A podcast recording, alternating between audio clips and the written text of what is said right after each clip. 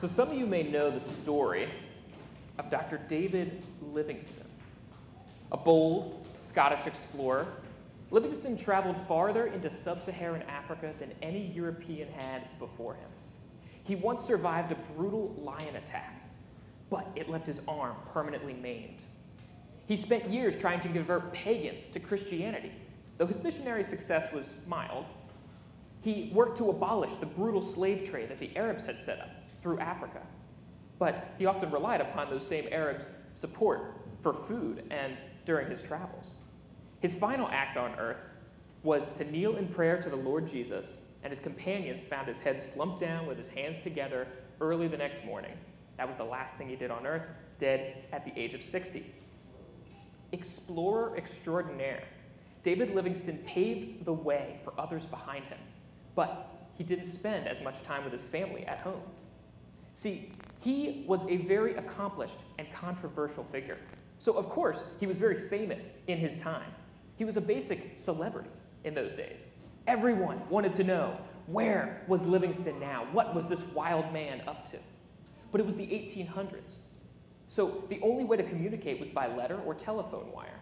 There were often long periods of time when the rest of the English speaking world had no idea where he was or what he was up to. During one of these especially challenging expeditions, no one could contact Livingstone for almost five years. Conflicting reports were coming from Africa, with some people confidently saying he was dead, others equally confidently saying he was alive and well.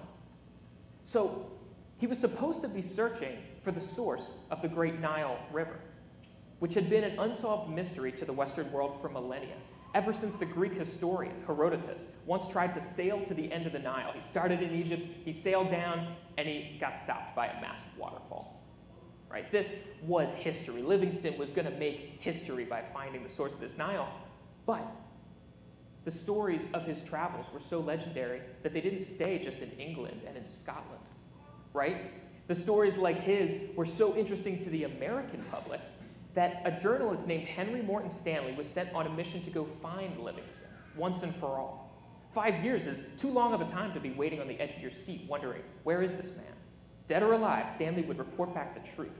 And believe it or not, Stanley was commissioned right here in Willow Grove, Pennsylvania. Here we have a picture of a sign that's right out by Upper Moreland High School. You can go check it out if you want. Henry Stanley to Africa in search of a missing humanitarian and explorer, Dr. David Livingstone. Pretty cool. I think it's fascinating. So, right here in Willow Grove, Stanley had been sent on a mission to find this mysterious Livingstone, who had been sent on a mission to find the mysterious source of the Nile. An ironic but equally difficult task lay at hand for Stanley.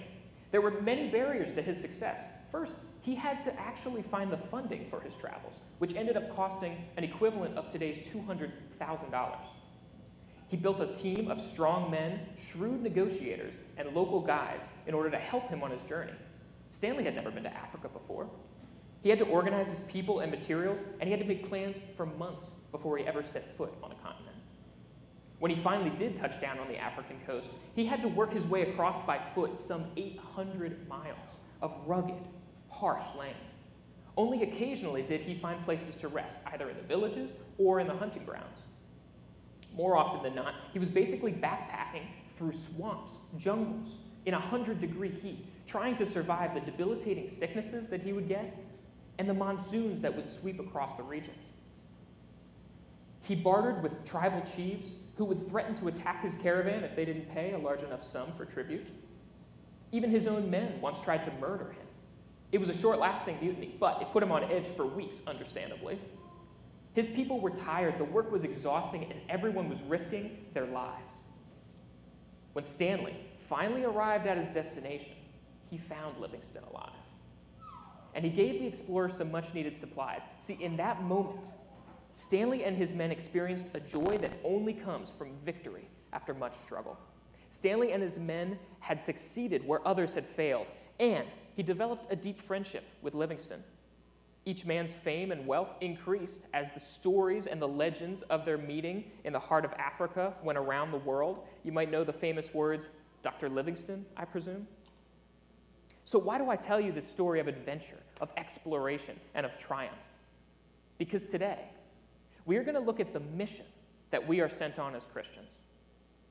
See, Jesus has given us permission and power to witness for him throughout the entire world. Nowhere is outside of our limits. No person is unreachable.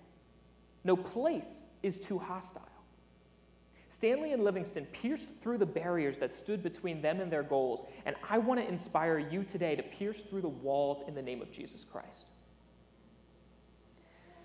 The unlimited power that we have been given to accomplish what Jesus has set out for us is always present.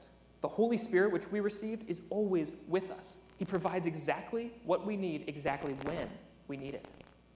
But His Spirit enables us to conquer our enemies, to overcome any obstacle, to expand the kingdom of God until the whole earth praises the Father in heaven. Together, we will explore what it means to be powerful witnesses for Christ. Let's begin in prayer. O oh Lord, our great and mighty Savior, we ask that you would lay out clearly your purposes for this church today. We come to you in humble submission, knowing that our own ideas are far inferior to yours, God. Transform our minds through the preaching of your word and empower us by the Holy Spirit to accomplish everything you are preparing us for. In Jesus' name we pray. Amen. Now, before I read you the scripture passage for today, I want to get you into the context so that we can get oriented to what's happening. See, what we're talking about right now is after Jesus' earthly ministry. It's after Jesus died, it's after he resurrected. And you might be surprised that there are some more words that Jesus spoke after the cross. His death, the end, even his resurrection was not the end of the story. And that's the context for the passage which we're about to read today.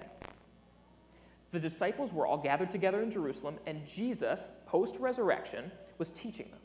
In fact, the Bible says that Jesus taught them for 40 days. Maybe some of our college students can relate to this, but I recently took a one month intensive course at seminary. Okay? I was meeting with my teacher twice a day, every day, Monday through Friday. It was a lot.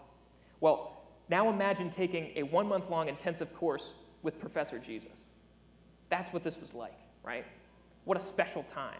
And it was a unique time in history that called for this unique way for Jesus to teach his people. So that's the context for our passage. Jesus is meeting regularly with his disciples after resurrecting from the dead, and he's teaching them about the kingdom of God. Oh, I need to take the cap off. So, if you'll follow along in Acts chapter 1, verses 4 and 5. On one occasion, while he was eating with them, he gave them this command Do not leave Jerusalem, but wait for the gift my father promised, which you have heard me speak about. For John baptized with water, but in a few days you will be baptized with the Holy Spirit. So they're all gathered together in Jerusalem, right? And something big is about to happen here. Of course, we know, because we can flip the next page, we know he's alluding to Pentecost, okay? The next chapter of Acts, we read that the Holy Spirit filled his disciples and thousands of people came to Christ. They repented and believed in the name of Jesus. There's really no equivalent to this event in human history. No wonder Jesus is building the suspense, right? It's a big moment, and the disciples are excited. But they don't know what's about to happen yet. Acts 2 has not been written yet for these guys. They're right on the verge of an incredible revival, one of the greatest events in church history, and they don't even know it. I can just imagine all the disciples sitting around the table eating their food, and then they hear Jesus say, Oh, you're going to be baptized with the Spirit and power. They're mid bite, and they're just like, What did he say? What did he say? The Spirit? What does he mean? They're all just kind of murmuring amongst each other on the table. And I was curious when they heard baptism of the Spirit, what did they think of? What did they even know about the Holy Spirit? So I looked it up. You can look this up on various Bible softwares. The phrase Holy Spirit is only used three times in the Old Testament, it's used 90 times in the New Testament. That's a big difference. I thought three times, they must not know very much. But here's where I was wrong. The phrase Holy Spirit is not the only phrase to refer to the Spirit Himself. So you can have a concept present in the Old Testament without having the phrase that you're used to hearing in the New. For example, we look at Genesis 1. The Spirit was hovering over the waters when God created the world. Okay, so the Spirit's involved in creation. Or the Spirit of God would fill people at certain times and places in the Old Testament to fulfill a certain task. Think when they were building the tabernacle, right? the Holy Spirit came upon one of the builders to help him complete this task. Or winning certain military victories. In the book of Judges, it's full of this. The Spirit would fill these people, these military leaders, to win the battle. And think, of course, the prophets prophesying to the people. The Spirit would fill them before they prophesied. So the Bible will use these phrases like the Spirit came upon, or rested on, or even rushed upon them. The disciples would have known something about the Holy Spirit's work. He was active in the Old Testament. But they mainly knew about those historical battles and those prophecies about worldly kingdoms. So it's understandable that their response here is not really thinking the same way that Jesus is right? If we look at verse 6, their, their minds are remained fixed on these kind of immediate political issues at hand. They say, Lord, are you at this time going to restore the kingdom to Israel? That's what they ask.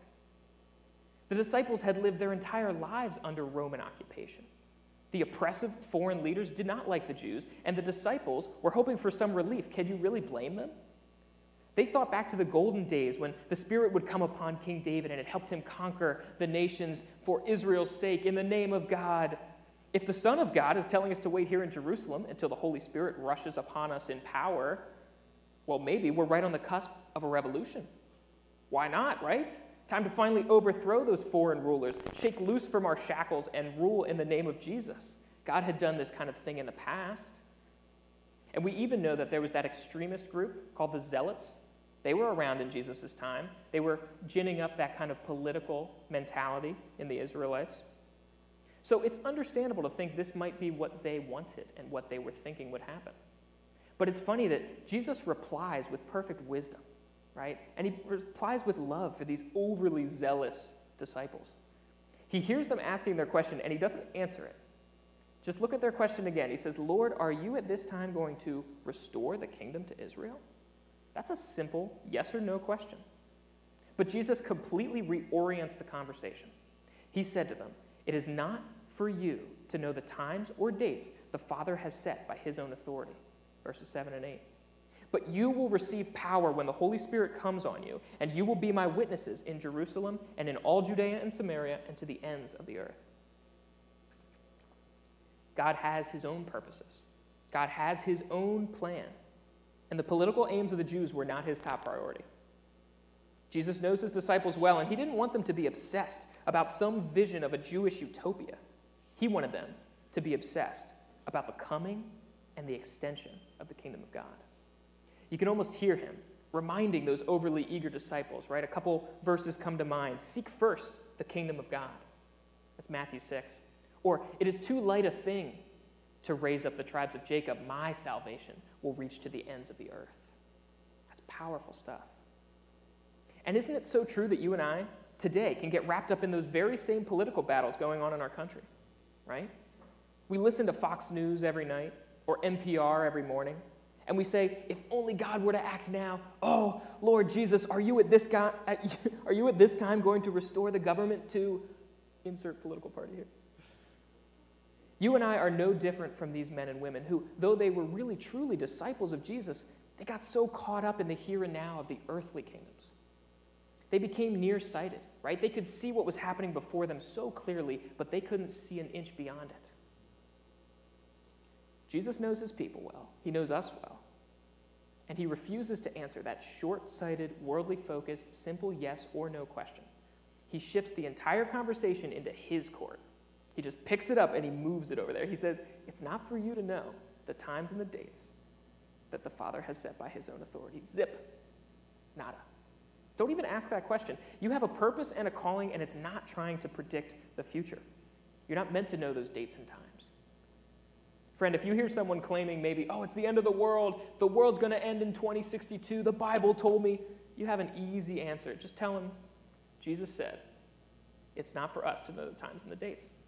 Simple and plain. God's plan is working forward, but we aren't going to know when it happens until it's already here. So Jesus, he shuts down that question completely.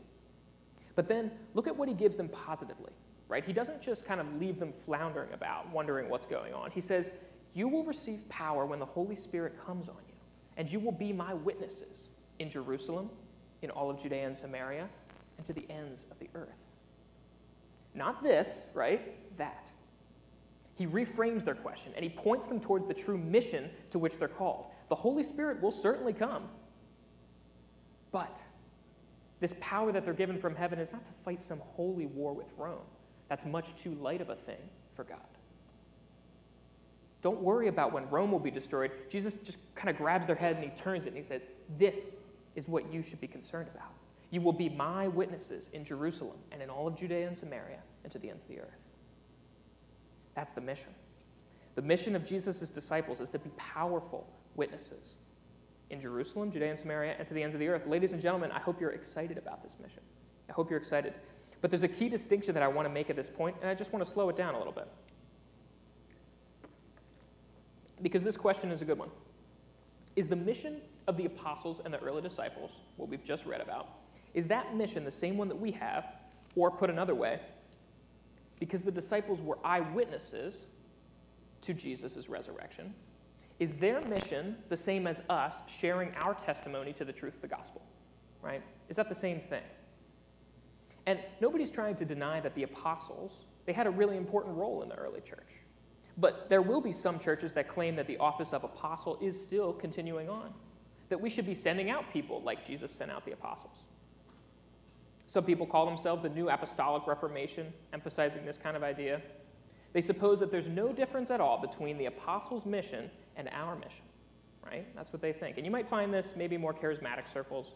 You could find this idea. Or other people, they'll just sit back in the luxury of their established churches, right? They're kind of apathetic about sending anybody out to missions. They think, oh, God will accomplish his purposes. He's sovereign. Don't worry about missions, right? Let's just stay in our local church, take care of our business, love our neighbors. They suppose there's no connection at all between what the apostles' mission was and what our mission is. This mindset may be a little more common in some more traditional Protestant denominations or maybe even Roman Catholic churches. But I love the answer that we find in the scriptures, right? Yes, there is a distinction between the mission that the apostles had and ours, but yes, there is a connection as well. It's all about the coming of the kingdom. So I have this graphic. Hopefully, this will help explain it a little bit. You've heard Jesus described as the cornerstone, right? The kingdom of God comes when Jesus comes to earth and he establishes that kingdom. He is the cornerstone. The apostles, those are the ones who lay that foundation. They establish the church as well. But the extension of the kingdom that's all of us, right? This is the witnessing that we do to the ends of the earth. So Jesus comes, and then the kingdom gets extended to the end of the earth. That's kind of what we're working with here, right? And in order to accomplish this extension, to overcome those barriers, God uses witnesses to do this. Witnesses. There's two main types of witnesses. To be a witness for Christ, you either have to see or know Jesus for yourself. So the apostles, they were the eyewitnesses for Christ. They saw Jesus die and rise again, and their mission was special. It was in a special situation, right? Nobody will ever lay a foundation to Christianity like the apostles did. That was a once and done mission. The earliest disciples wrote the New Testament so that our Bibles right here have those eyewitness accounts, right? These were the people that were closest to Jesus during his earthly ministry. That's what I want to hear from, right? And they play that role that just can't be imitated today. So if you wanted to be an apostle, sorry guys, you should have been born 2,000 years ago in Galilee. What can I say? But us Christians today, we can be true witnesses. That's the key thing. They were eyewitnesses, but we can be true witnesses. How are we witnesses? Because we know him for ourselves. We can testify to the amazing grace he has given us and how it transformed our lives. We can testify to the truth of the Bible. We can teach other people, making disciples. So, if I can make the analogy here, to be a witness, there's three spaces that he encourages people to, to witness, right? There's in Jerusalem, there's in Judea and Samaria, and there's to the ends of the earth. The analogy, I guess, for us would be something like here in Willow Grove, Philadelphia area, and internationally, right? That's kind of what he was telling the disciples. Those are the three spaces that he wants to extend the kingdom of God in, using them as witnesses right? Well, I'm going to start with a few practical examples. You're thinking, maybe how can we do this? First one's a pretty easy one. We just got off of vacation Bible school, right? That was an amazing opportunity to see all of the body of Christ here working together, volunteering, and making this happen for the kids to see Jesus. And so we really witnessed well to our community, and we called people into the church, and we met them where they were. I love that. Vacation Bible School was just a great way to get in touch with some of our local families. Some of them were close friends with members already at the church, and I know the kids had an absolute blast learning about the Bible. But then we think about Judea and Samaria. Well, that's maybe our Philadelphia area. This one, another easy example. We just sent these guys on this commissioning to go to Philly, right? To be the hands and feet, to kind of meet those tangible needs that the Philadelphia area has. And I'm really hopeful that this act of giving food and water to these people in need will actually open up a conversation. We can witness to them about the living bread and the living water that Jesus offers. So I'm praying for that. I'm really hopeful that as we send out these kids into the Philadelphia area, that we'll see some hearts transform from that work. Okay, so we talked about VBS, we talked about commissioning to Philly. What about the ends of the earth? The ends of the earth. Recently, this is kind of a sore spot for us, maybe a little bit, but we send people to Transnistria every single year, right? This is a small country between Moldova and Ukraine, and we send missionaries there as a group um, on a short term missions trip and it's a really great opportunity to witness to these people, to help orphans in need. And Satan's been just working against that trip for a couple of years now. So, first of all, they had the COVID pandemic, that stopped us. Then the Ukrainian war, of course, we're not going to go into a war zone. So, but maybe we, no, I'm just kidding. Um, but seriously, this is a barrier between us and the mission that God sent us on. Or is it? See, I was thinking about this. I read a, a few books kind of leading up to this sermon about missions, and one of the stories was really breathtakingly amazing. So, I don't know if you've ever heard about the missionaries that were sent to Madagascar. But the missionaries that were sent to Madagascar, when they first showed up, they were having some success. They converted a few people, the church was growing. And then people got angry. They said, oh, These Christians, we don't want them here. So, whatever the leaders were at that island, they kicked them off. And they weren't allowed to come back to the island for 25 years. It's a long time. The missionaries that had originally gone to Madagascar were probably thinking, what is going to happen to this small church? They have no support, they're off by themselves, they probably barely know anything. We were trying to just teach them. They came back after 25 years, and the church had grown 10 times bigger. The witnesses in that country had been working. And when they came back, the missionaries realized, wow, they did better than we did. and I'm wondering, is that what Transnistria is going to be like for us? Are we going to go back after a few years and see this overwhelming response to the people that were already there, that they witnessed to Christ so well that we're coming back and we're like, wow, you know? So I'm really excited that maybe when we do break down that barrier, when we pierce through that wall and we say, we're going to get back to Transnistria because these are people that we're called to and we love these people and we want to help them, that who knows, God is not stopped to go down there right? He's already at work over in Transnistria. Maybe he's already doing an amazing thing, and we'll get to see that. So let's not imagine that God is inactive when we're not there, right? Let's pray for a miracle in Transnistria while we're away. But all of these examples, those are maybe three examples of how we can send people out, whether it's in our city, whether it's in our surrounding area, or internationally. Those are all very intentional, organized, planned trips. I want to give you an example of someone who was able to witness to Christ faithfully, but just doing it organically.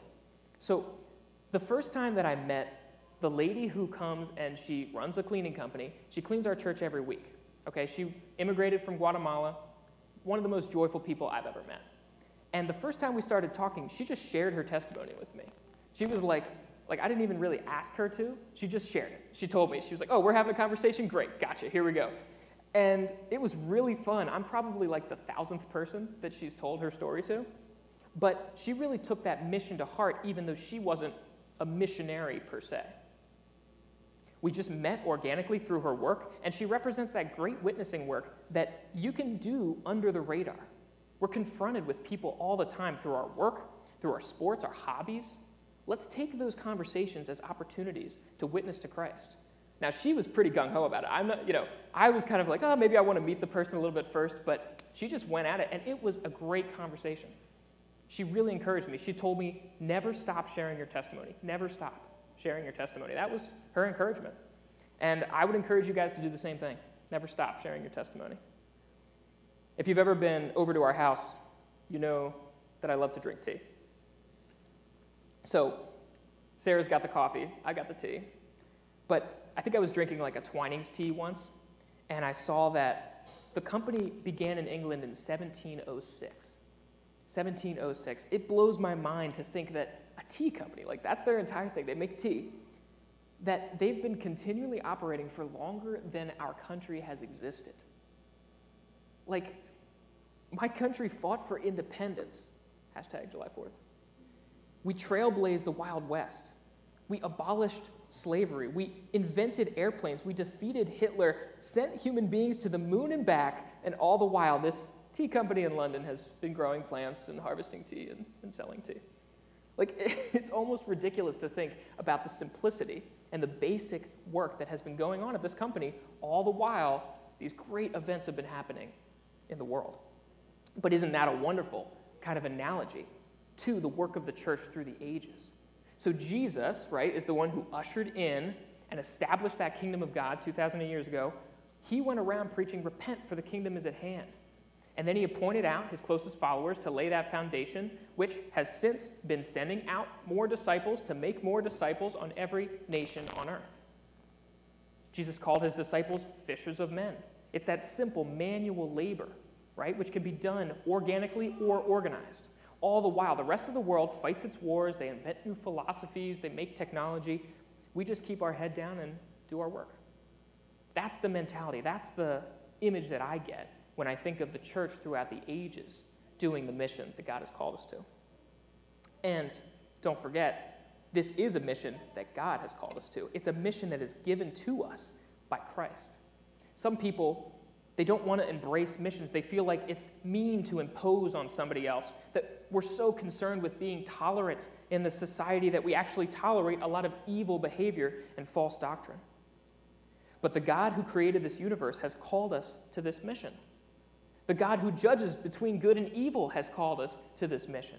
Guys, it's kind of like if your boss called you up and he said, I want you to do this. And you said, Absolutely, get on it. You walk outside to go do the, the task, and then some random guy on the street comes to you and says, Don't do that. What are you going to do?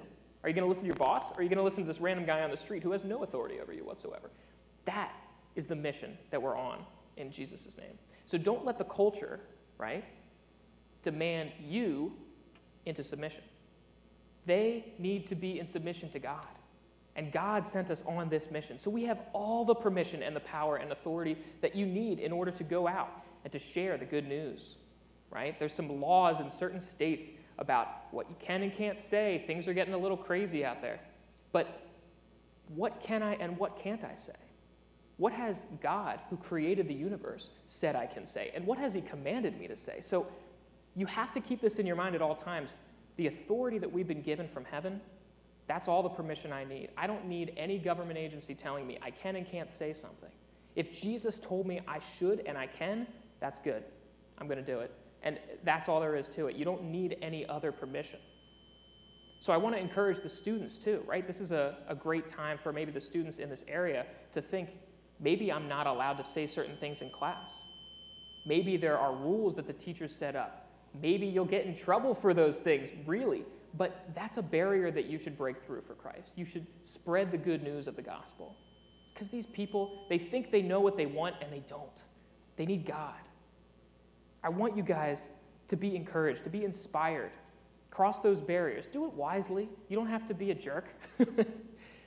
but don't let other people tell you to do something other than what God has told you to do.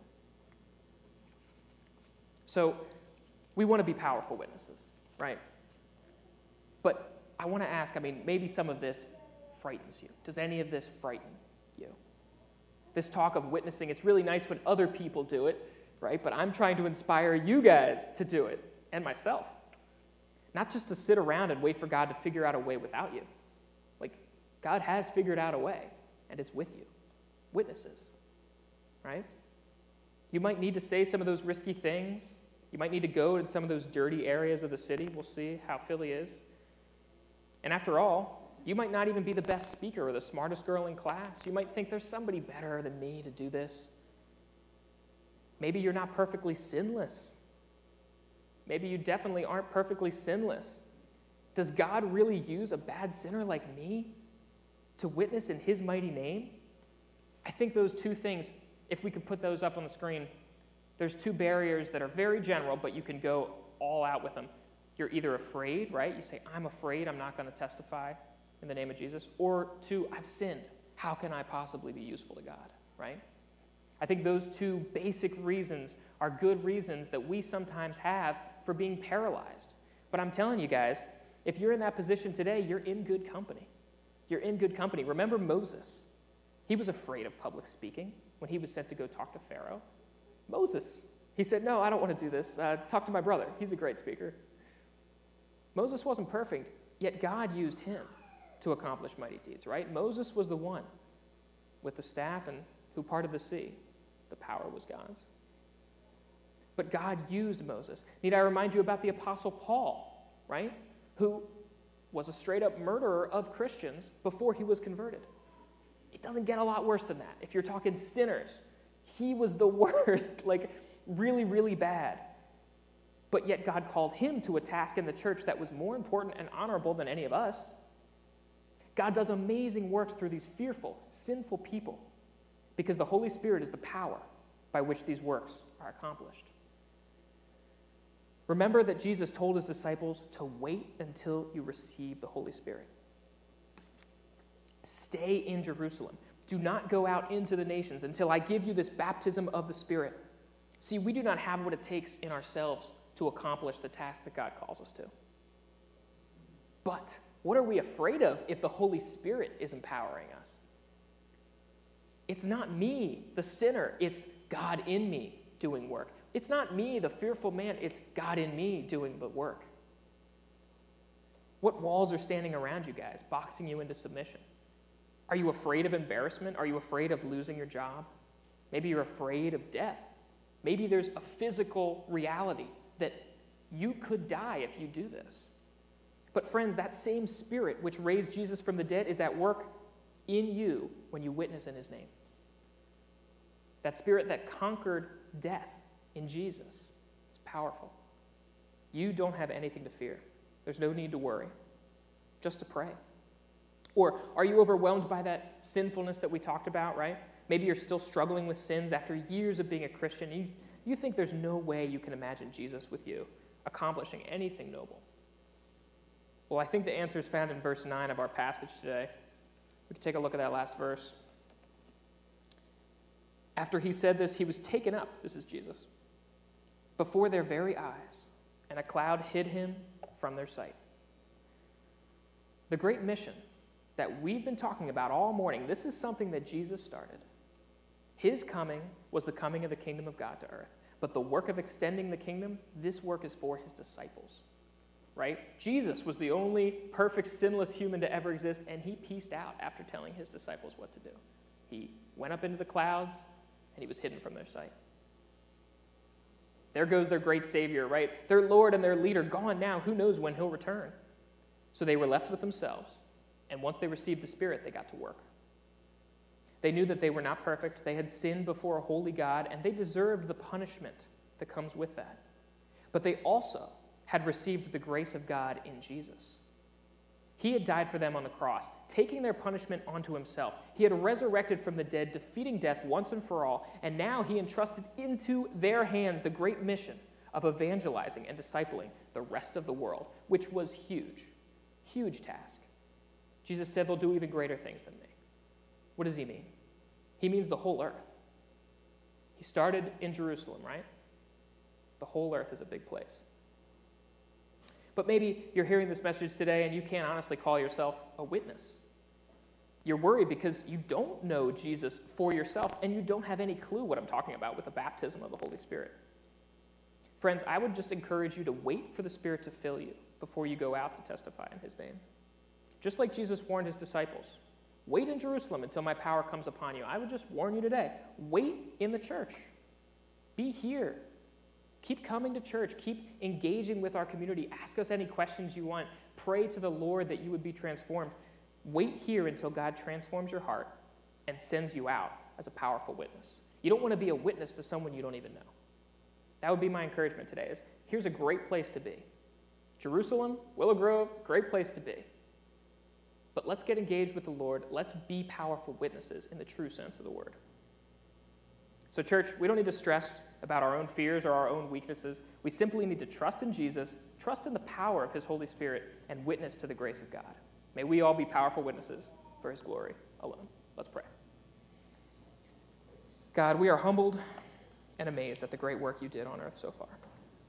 The world is being witnessed to by your church, and many people are coming to the well springs of eternal life and drinking deeply. May we be a church that shines brightly on our hill. May we be that salt of the earth. We don't know where you'll call us to or how long we have left in this life, but we do know that you'll empower us to this mission by your Holy Spirit. We trust you, and we will follow you where you call us. Please bring a revival to Willow Grove, a revival to the U.S., and a glorious transformation of hearts to the entire world. In your Son, Jesus' name, we pray. Amen.